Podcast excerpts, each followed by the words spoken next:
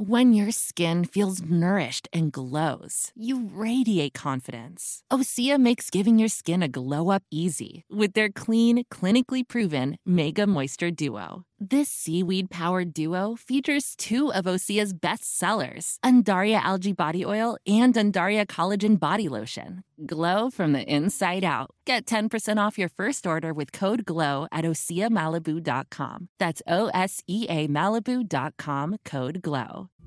Hello, and welcome to the Outlier Podcast, the podcast for everyone who is interested in building better homes. My name is Evangelia, and I'm hosting this podcast with Anthony, founder of Outlier, who is passionate about creating beautiful and high performing homes. Together, we sit down once a month to chat with industry experts to help educate Australians about the potential of creating healthy, comfortable, and energy efficient homes. We hope you join us on this journey. Erika Bartak is an ESD consultant and sustainable housing researcher with a background in architecture and a passion for designing and promoting better housing. She is particularly interested in narrowing the gap between discourse and practice in sustainable housing. This has provided motivation for her doctoral thesis, investigating energy efficiency culture and practice within the Australian volume home building sector. We caught up with Erika to chat about how we can support the industry in building seven star homes, and she provided some valuable insight into what she believes the changes to the NCC will involve in terms of home design for different housing types across Victoria. We also had an opportunity to discuss the requirements around ensuring new builds are actually being constructed to this new standard. Hello, Erika. Hi. so, can you start off by telling our listeners uh, who you are and a little bit about what you do? Yeah, um, thanks for having me. I probably wear too many hats, but my main ones are um, I've been an ESD consultant for quite a long time. I studied architecture originally, but I've pretty much went into consulting um, since I graduated. Um, I realised the other day I've been doing house energy ratings for about 20 years, so nearly fell over when I figured that out. Oh, that's awesome. Um, but yeah. yeah. my focus has probably been on residential work in consulting. Um, a lot of house energy ratings for private clients, but also for some um, government projects and um, academic studies and things like that as well. Um, and then, yeah, veering more into academia now, so doing some sustainable housing research. I'm trying to finish my PhD, um, hopefully later this year, looking at um, volume built housing and energy efficiency and how that sort of fits into their into their business model. Um, yeah, and I've hung around uni a little bit, done a bit of teaching, and basically just a nerd about anything sustainable housing related. any way I can come at it. So yeah, that's the short version. Okay, so in terms of the NCC, there's been some recent um, changes, some recent major changes from moving from six star to seven star. Um, can you tell us a little bit about what you think this means for um, design in general um, and for different styles of housing, like the, the detached house and you know, versus the sort of inner city sort of tied to sites with far more constraints. Yeah, for sure.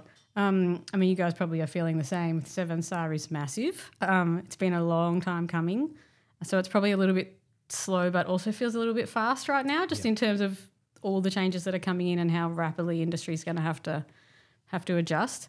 Um, I think it's going to be a really big um, emphasis on design and orientation. I think that's going to finally come back to the fore. I think although you know experts have been saying that's the sort of important first step for a yeah. long time, from five to six star industry kind of managed to get you know get there just by specking up their buildings a bit, going to waffle slabs, things like that.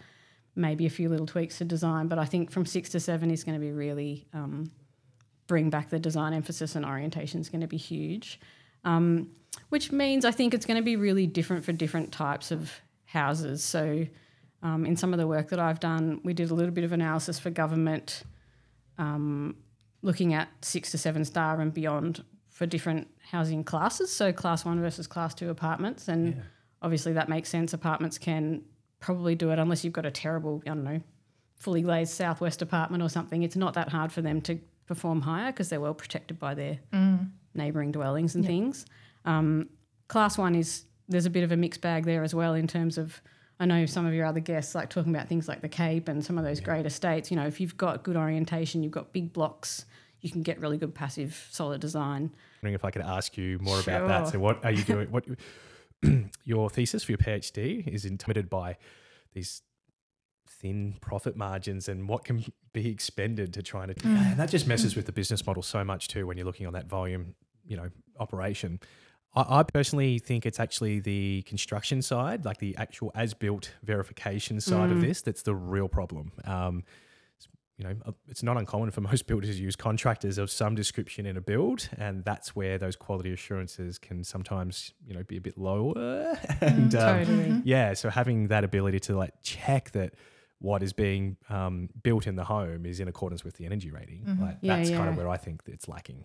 So that's yeah, that's a really good point, and that came up a lot in terms of our conversations. Another big topic was around um, skills and education and whether they'd been served well enough by being trained well enough to be able to meet these standards in future, and also just the yeah the huge network that they rely on, like all the trades. Do you think it like the biggest factor for them is that that like they're not sure about these cost implications because at the end of the day, like for them to be a sustainable business, they yeah they need to make a profit to survive, and we're seeing this oh like so much so at the moment. Like there's, there's the media is reporting builders going to liquidation um, weekly, daily. Um, we've had some Metricon being like by far the biggest um, volume builder in this country by probably more than double. Um, you know, at risk as well. Um, it, yeah, what would uh, your thoughts be around, say, like what the potential cost implications are going to be for them or for in general um, with the new NCC? Yeah, I mean, it comes back to a bunch of things we've sort of already mentioned in terms of. I think a lot of them are going through their designs now and trialing them on other orientations and understanding what will and won't work in certain circumstances and how to, you know, maybe retiring some of them or saying they're orientation specific or something. Um, it's sort of easy to say uh, it's more cost effective to sort of make those changes in the design phase, but there's a bit involved in that for them when they've got, you know, if you're a bespoke builder or designer and you're just doing that on one project at a time, maybe that's quite easy. But if you've got this huge catalogue of homes and you've got to figure that out, um, I guess there's cost implications for design too. But definitely, if they can get design and orientation working better, there should be less imposition for just up specking everything. But there's going to be some homes where that's hard. Um, another example of cost that I had, and it kind of speaks to. Um, I guess that bigger network that they sit in is things like subdivision and installation of services and driveways and all that stuff that's happened before maybe their clients buy the block. Yeah. Um, even if the builder knows and the client knows um, what they're looking for and trying to get the design in the right orientation, some of them have been stung with costs for, you know, the driveway's in the wrong place and the garage is on the wrong side. And if they want to flip the house, they're up for, you know, thousands of dollars to move the service connections and move the driveway. And some, you know, in some of the, some markets that knocks people out from doing that. so Absolutely. um, there's a lot of, I guess, unforeseen costs as well. I'm not trying to say seven star is only expensive. I don't think it, it should be, but I think there's a lot of potential implications for, you know, what might happen with certain certain lots or certain projects. Were there any discussions um, during that interview process for yourself, for your research, where there were, I, I guess there was a repeat theme? Like, were there things that they were expressing that were just very consistent, and maybe what they were? That were Cost wise or, or uh, just in general. in general. Yeah. Yeah, I mean, I- a lot of the messages were around things like minimum compliance came up a lot. Just I think I had a different attitude to it, and I realised along the way that's really how they approach it. They're like, we're minimum compliance with optional extras. We can't impose that on everybody because we need to make these homes as widely appealing and affordable as we can. So they were trying to have packages and upgrades and things that they could offer to people if they are interested. Um, had a really good you know, some great quotes that I can hopefully pull out in the in the thesis eventually. But great conversations with especially some of the upfront um, sales staff because they're like, we're the ones interacting with the customers. Like we've been told by head office we're doing this whatever zero net carbon home or something like that, but we've got to deal with like the day to day people. And um, she one of them was was really clear about you know she personally she was interested in it. She believed in it. But she's like i'm not pushing it on people if they're not coming and asking and aren't, aren't that interested. I'm not going to put them off for sale. She's like i'm there to sell homes not energy. And it's like that's fair enough. It's like Yeah. that is not your primary job. Your job is Yeah. you guys are in housing development. You sell houses. Yeah. I will um, make an assumption that they're probably commission based roles as well. So there's an incentive to make sales. Yeah. Yeah, and and they could tell that um, if customers come in and they're keen, then they've got something to, to offer them and talk to them about. But they weren't, if someone was glazing over, they weren't going to start talking about draft seals and Oh yeah. caulking. and um, yes. yeah, it got described as unsexy by a few people. Like, you know, they're in the business of selling stone bench tops and all this really visible, shiny, fancy Yeah. stuff. And energy efficiency is a bit of a weird fit in that in that scene. You know, Oh yeah. it's not on the block or the normal grand designs. It's um, it's not very easy to film. Like Yeah. you know, or Yes. show. It's more like you've got to believe there's insulation in the walls, and that's doing a good job. And um, a lot of connection to solar because they could see solar, and that was like a tangible thing. You know, people could speak about it and see it on their house and know that it was doing something good. But And that is exactly where a lot of the discussions around energy efficiency went to with some of the volume builders we were talking Mm. with. Is is it visible? Can we showcase it? Um, they were talking about like as opposed to say having nicer window, high performance windows or something like that, but having like a visible ground source um, heat pump. And I'm like, wow, yeah, yeah, uh, totally, in my opinion, not required in our climate here with the ground temperatures when you could be putting it towards your glazing. But anyway, opinion said. Um, and yeah, I suppose the other thing that I, maybe I'll just like circle back on there while it comes to mind is I touched on the as built verification during construction because again, that's something I believe in. But is there anything f- like further in your discussions that you've had with some of the builders where like what they're going to do to ensure that maybe this is going to be um, you know done in accordance during with the rating during construction? Or, yeah. I think when I was speaking to them, it wasn't clear what would happen in sort of construction code, but um, the skew of my recruitment was that a, a- quite a few of them that I spoke to had had some exposure to a prior project or were, or were currently involved in um, Sustainability Victoria's pilot program. So some of them had exposure to um, some of the as-built verification approaches in that, um, and yeah, so they really, they really, the ones that had had, had, had exposure to it really understood that. Um, Yeah, so I, I don't know, like what are their methods of being able to provide the checks and balances that are going to be required to implement this during a build for, as a volume builder? Are they saying at, uh, at office level, let's call it, white collar level, like, yes, we believe in this, we want to do better, but boots on the ground, same thing's going to keep happening. And that if we were to actually check the like where that home's energy rating ends up after the completion of construction, it's still not even going to be near seven star. Yeah, I think uh, look, their their reliance on trades and subbies was mixed. So you know, some of them they were like, "It's our job. We show them what to do. We tell them how to do it. We pay them, so they'll do it." and some of them were like, "It's an uphill battle every time you try and get them to do something different. It's like you know, really hard work." And that was a few years ago. I feel like a lot has changed in the industry since I did most of those interviews. You know, everything has become more um, you know, you'll notice stuff pop up in the mainstream media and Yeah. um, NCC is coming online and, uh, you know, Green Building Council's tool has come out. Like there's a bit more conversation that's happening now around it. So it'd be interesting to actually go back and, and ask them what they what they think now. But I think back then we, we didn't cover it a lot. Like, yeah, unless they'd had some exposure to some kind of um, training or education around as built verification for a for a pilot program or something like that. It, um, yeah, we didn't get into the depths of it. Yeah, and I mean, further to that, did they did any of them have any comment around like what they think is happening during construction, whether they are meeting the requirements of a a, a NatHERS assessment?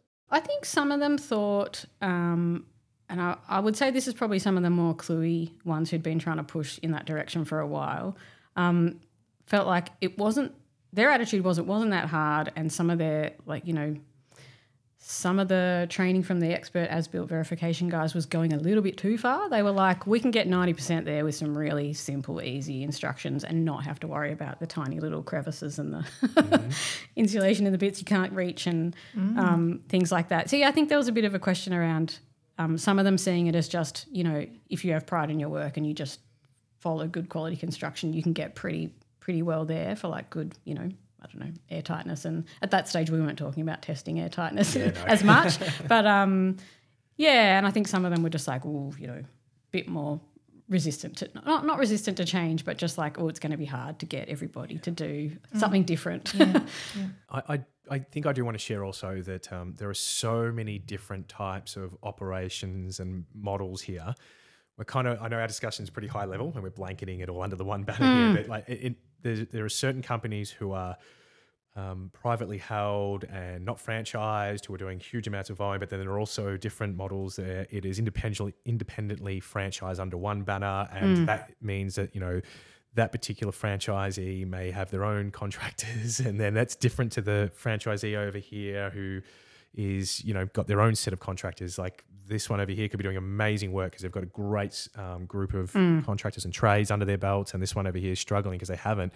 And you're getting two different outputs and two different opinions. So I mean, yeah, I just wanted to like throw that disclaimer out there as well, or caveat that. So um, that yeah, it's sometimes really challenging to get accuracy to what we say. Yeah, yeah. And look, that was a, definitely a story that sort of came across. Like, obviously, I can't name names and give away who I spoke to, but um, some of the bigger firms were aware of the limitations that, that this just the sheer scale of their operations posed. Um, That there might be some really um, interested individuals or pushing certain programs or, or, or house projects, but that can kind of get lost in the bigger. There was, a, you know, the term "big ship" got dropped a few times. Like, you know, it's a really hard thing to turn around, and it's like that's true. When you've got like huge departments and huge teams and hundreds of display homes and hundreds of, you know, thousands of staff, it's like that's a hard thing to sort of get everyone on board. Whereas some of the smaller, yeah, like there was a franchise example and a smaller um, local builder, and they could really do some things with their teams because everyone was kind of on board together and they were learning together, and it felt quite different to what probably some of the huge, um, big multi-state, thousands of staff organisations can can reasonably do. And Erika, just to be clear, your research took place in Victoria, so it's Victoria specific. Yeah, so um, yes, it was sort of Victorian based, but a lot of those organisations by default operate outside of Victoria. So it was it's it's trying to look at volume building in Australia, but yes, it definitely had a Victoria centric kind of focus, so that I could get access to interviewing people and Yeah. I've having practice here. It's like I know the regs and stuff for this state a bit better, so we were often talking in that context. Yeah. yeah. Yeah, makes sense. We've spoken a lot about, I guess, just building in general and new builds, but I don't think we've touched on renovations. Is there anything that we should be aware of, like in, in your research, to do with renovations and alterations? Yeah, I, I um, not so much in the thesis research, but um, definitely in con- from you know energy rating land and consulting work. Um, that's something that I'm. I think a lot of people are going to be really keen to see what, um, how all the different jurisdictions apply the new construction code to renovations. Um, that obviously happens like state by state, but um, it's been you know, working with clients who do um, little inner city renovations or infill projects or something, that's a really different uh, set of circumstances to having a nice new suburban block with good passive design opportunity. Um, there's a little house that I've used a few times at conferences just to sort of float my boat on this on this topic of just the challenges that some projects will face, um, especially you know small little inner city projects where they've got they're sort of contorted to deal with overshadowing and overlooking, and um, they may be attached to their neighbours on the side. In this example, um, you know the street front faces north. It, they were really limited in what they could do, and they would, you know, it was all well built. It was, you know, great double glazing, good insulation, and everything. They introduced a little courtyard to try and bring some northern light into the living spaces. Um, but from an energy rating perspective, you know, that's less efficient than a box. Um, so we had some real debates on that project about how to, you know, bump up the energy rating, but actually achieve all the other things that you want on a really tight site like that, like a bit of more windows, more views, more daylight, more sunlight.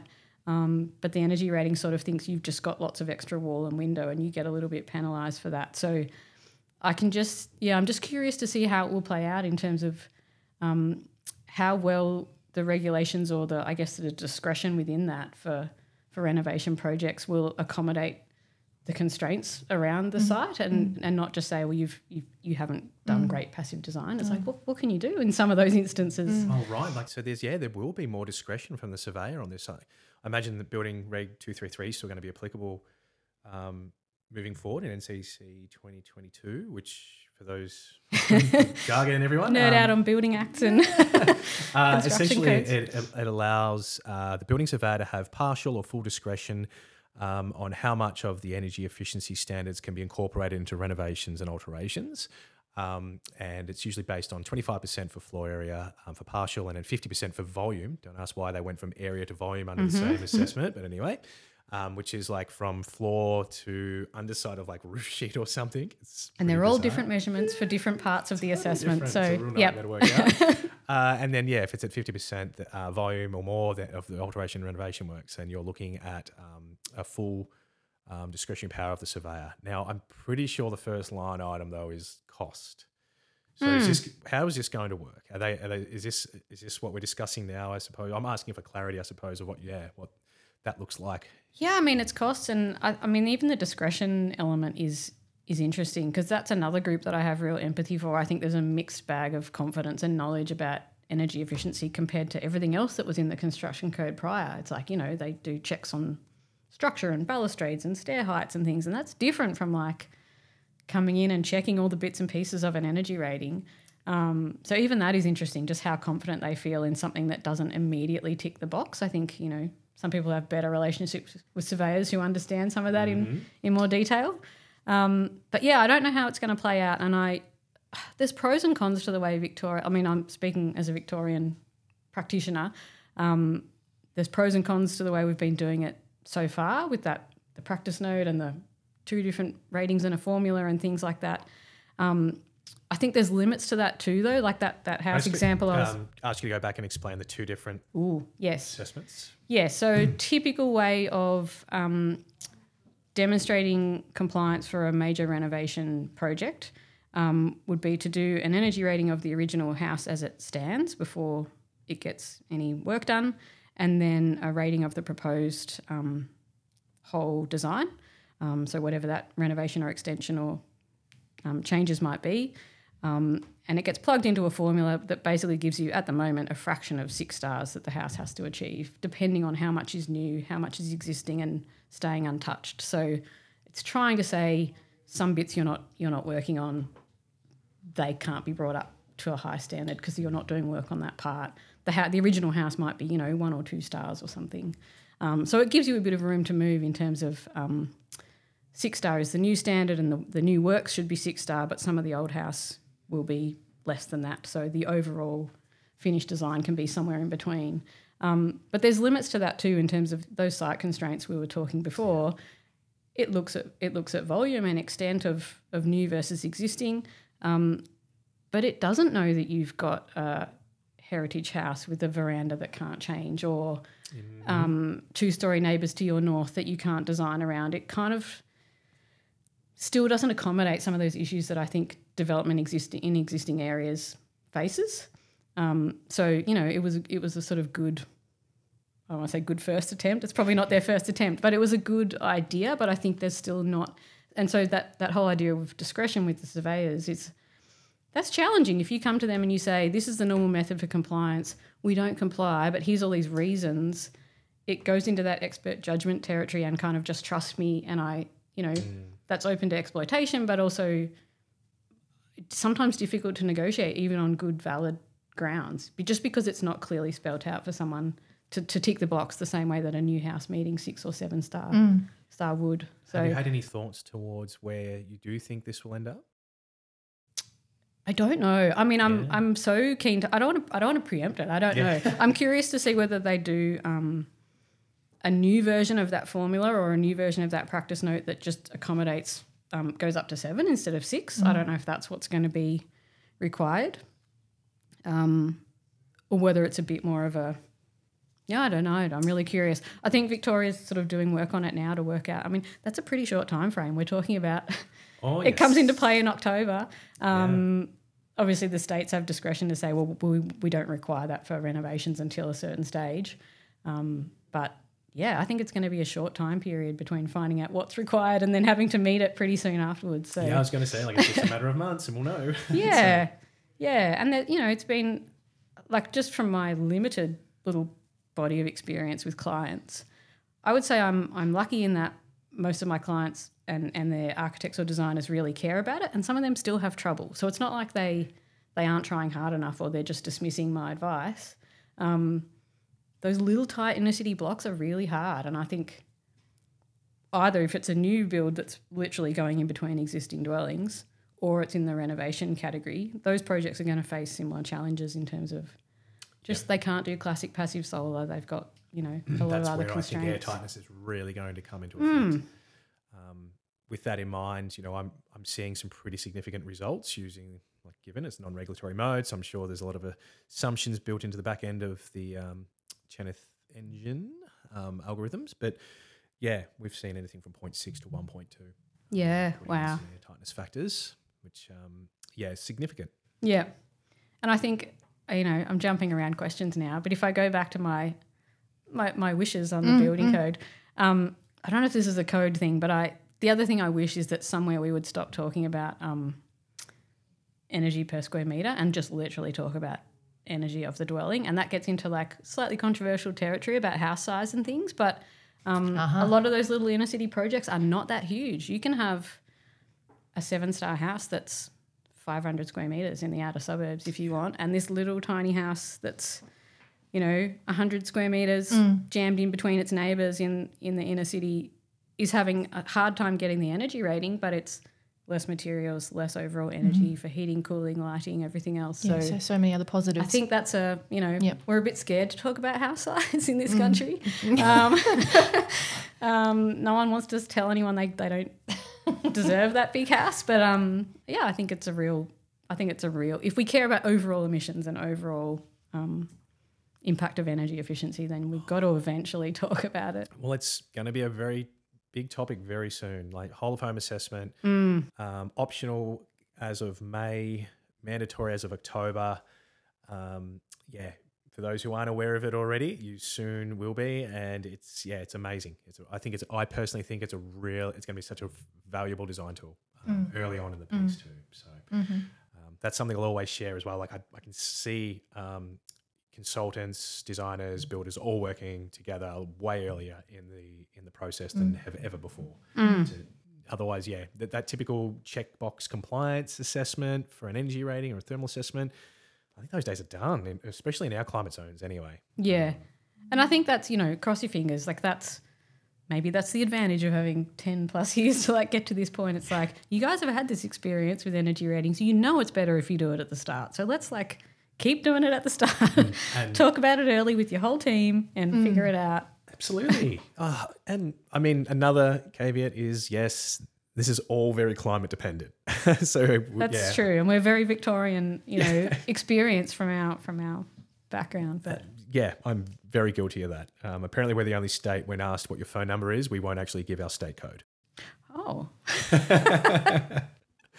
Ask any any interstate uh, residents, and they'll be like, "I am 07, blah blah blah blah blah." But a Victorian will be like, "No, I'm five four one three seven two. Really?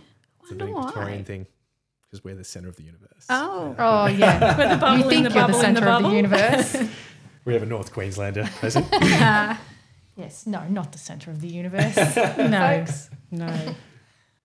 I, I I'm going to just sort of um, jump in on this one, but I, I mean, it's caught my interest. What was this? What was it about this particular topic that made you pursue this as you know for your research?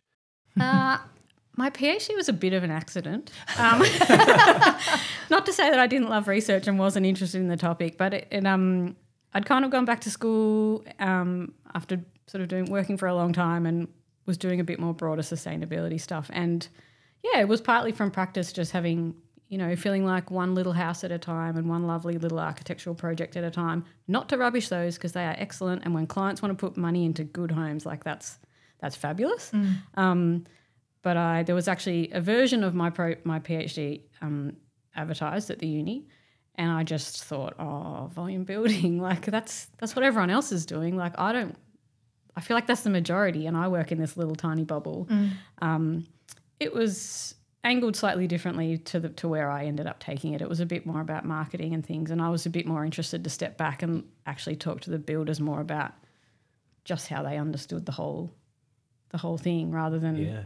rather than just how are they marketing that to consumers. I felt like that was a bit too far down the down the track. So yeah, but just because it's you know, I mean you you get on a main road out of Melbourne or Yes. wherever, and that is what you see. And I used to kind of, I don't know, wince a little bit, which sounds rude, but I was like, oh god, those houses. But it's like, why do people build them, and why?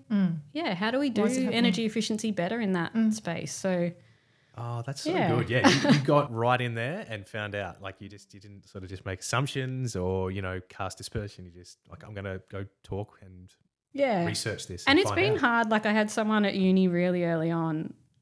When I was really motivated to like change all these things, she's like, "You have to put the activist aside." It's like a PhD is a very academic um, exercise, which might sound obvious, but it's like it's really trying to understand the problem from a theoretical perspective. Not theory, but just, you know, you're trying to understand and identify the problems. You're not actually about to go out and change all the problems. So, yeah, it's kind of getting used to the fact that it's just important to open it up for other people and Yeah. show them a bit more. And then maybe something will happen after after that. definitely. Um, I'm sure there'll be I'll some Write myself a new job. Uh, I don't doubt. Yeah. No, it's been really fascinating. And yeah, I've just I feel a lot wiser about that subject matter, even even if the, it's hard to write the thesis. No, no, like well done. Yeah, you're doing am- doing amazing. Like it, it- I'm certain that there'll be some very interested parties after your completion. You've hit submission. So and look at me I mean, you know, I've been joking with with colleagues at uni. It's like I could write myself a postdoc or another PhD or something. It's like I'd love to go back now and talk to them all again, given what's happened in the last few years. Um, because it has been, so, you know, not not just COVID and all those massive disruptions, but um, So can, can you do NCC that? is real. Oh, I could. I Is hope there so. validity to that for your PhD? Yeah, no, absolutely. yeah, I mean, the thesis just has to be finished, but um, yeah. yeah, I think definitely. I mean, that's what research likes to do. You know, Yeah. is, um, leave some pointers at the end for the next thing you can do. Yeah. um, but yeah, I think it'd be really fascinating, and a lot of stuff has happened. You know, go, there's been more government. I mean, there's always been a lot of government engagement behind the scenes, but um, some pilot programs were running at the same time. Now there's the Seven Star Homes kind of support program going on. Um, Green Star Homes came out pretty much because they, you know, they finally started focusing on single residential. Most of their other tools had been set up for commercial buildings and multi-res towers and things like that. And so, um, yeah, they have a whole tool set up now that is really targeting. It's quite explicit that it's targeting volume builders rather than just one-off houses. Um, it would be fascinating to see where that all goes and what the builders think now that some of that stuff has rolled out. yeah, I think we might actually um, get some contact details or just put some links in the um, show notes as well for the Green Star um, for those out there because certainly will be plenty of listeners who may be uh, building or looking to build with sort of larger companies, foreign builder companies who could benefit from that. So Yeah, absolutely. No, it's. I mean, it's been you know, it's been exciting to see stuff happening. Even if I feel now a bit behind trying to trying to write to finish the thing while this stuff is changing. But um, yeah, it's good to see industry moving. Yeah, always good to see positive change, even if it's gradual or slow or whatever. It's always Yeah, good to yeah. see, yeah, moving in the right direction. Um, so, Erika, in your opinion, how do we support each other in order for it to be a smooth transition to building more energy efficient homes? It's a really good question. Um, I think like if I was going to apply the lessons I've had from my experience doing research, it's being a little bit more open minded and a bit more aware of our blind spots. I think what I've become acutely aware of is that I was sort of operating in a bit of a bubble and with the boffins and the experts and the, you know, if you stay in academia and policy and stuff for too long, you can, I don't know, you all start to share certain opinions about how things should should play out in the real world. And I think it's nice to actually have seen and spoken to more people on in different parts of the industry.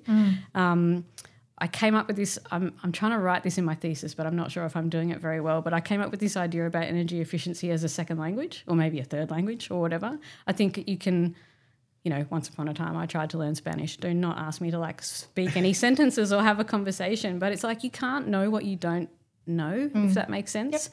Um, and when you grow up grow up, you know, go through your education and you're spending a lot of time in energy efficiency and you're taught all about it, or, um, you know, spend a lot of time reading academic papers or looking at regulations, you know it really well. And I think you can forget how well that you know it and that other people don't. Yeah. um, and it's reasonably well acknowledged that, you know, the average home buying customer might not be that well trained or expert in it. Um, but I think we forget to acknowledge that a lot of the industry just doesn't have that background or training either, and that's not necessarily their fault.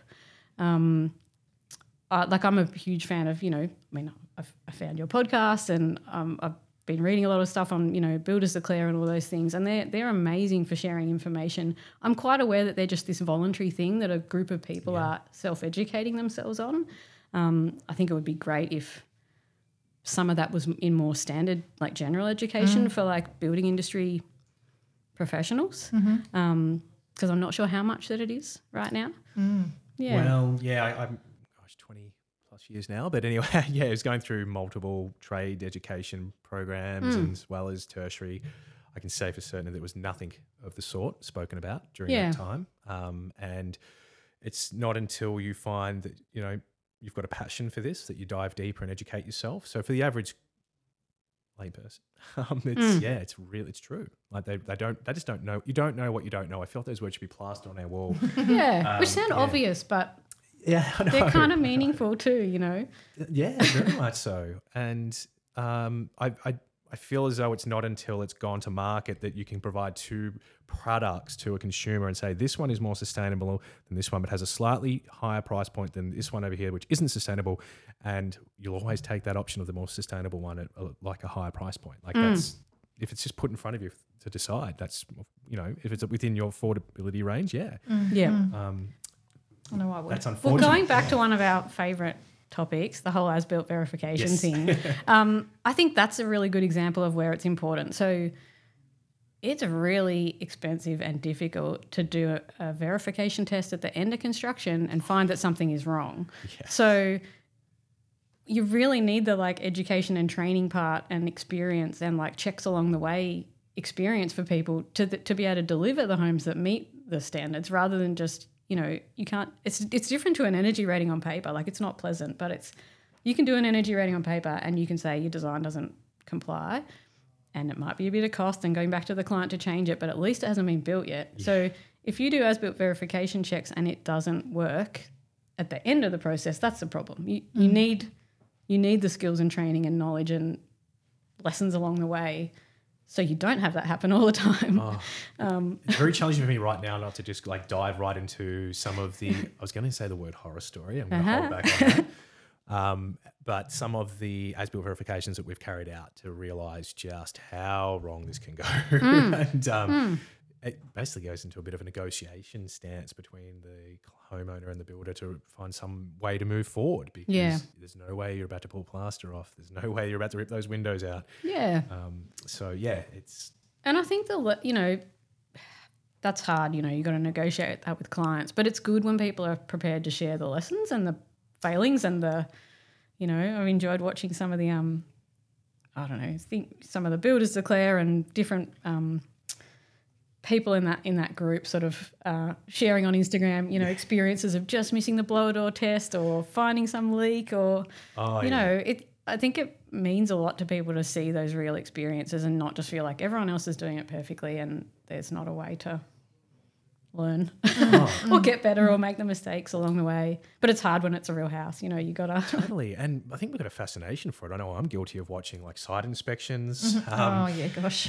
uh, can't get enough of that. yeah. And seeing like what is actually happening out there. Mm. Thank, yeah, like, thank you everyone for taking cameras with you to Yeah. building inspections. but yeah, it highlights exactly what can occur there. And yeah, gosh, I don't, I don't want to keep putting the importance of flagging like as built verification. But yeah. no, but I think it's it comes up because it is important, and that's kind of the. It feels like industry's moving towards that slowly. You know, some of the voluntary higher standards do that already, but Yes. construction code's kind of creeping creeping towards doing that and it and it is i think like one of your past guests was saying like you know the get what you pay for like you should have confidence that um, you can do the assessment on paper and that's lovely but you actually want to know we know there's a bit of a gap and it depends but we know there's a bit of a gap in what gets finally built and whether that actually is the six or the seven star or whatever Yeah, absolutely. I know I'd want that. Yeah. Um, I uh, this is actually a continuation of, of just a, a previous recording of a podcast, but it's like the car analogy of like you've gone and brought a V8 car and you get home and realize it's only a four cylinder engine in it because that's exactly what's happening. You're like, I want my home to perform like this, and it's not at all. It's you know, and it's too late. Yeah. Yeah Um, I'm a little bit scared too because I can't now recall all the conversations that I've had in podcasts. I'm like, which one were you referring to? You're like, go back to the I'll insert episode And I have an aversion to listening to myself. So Oh, doesn't don't we all?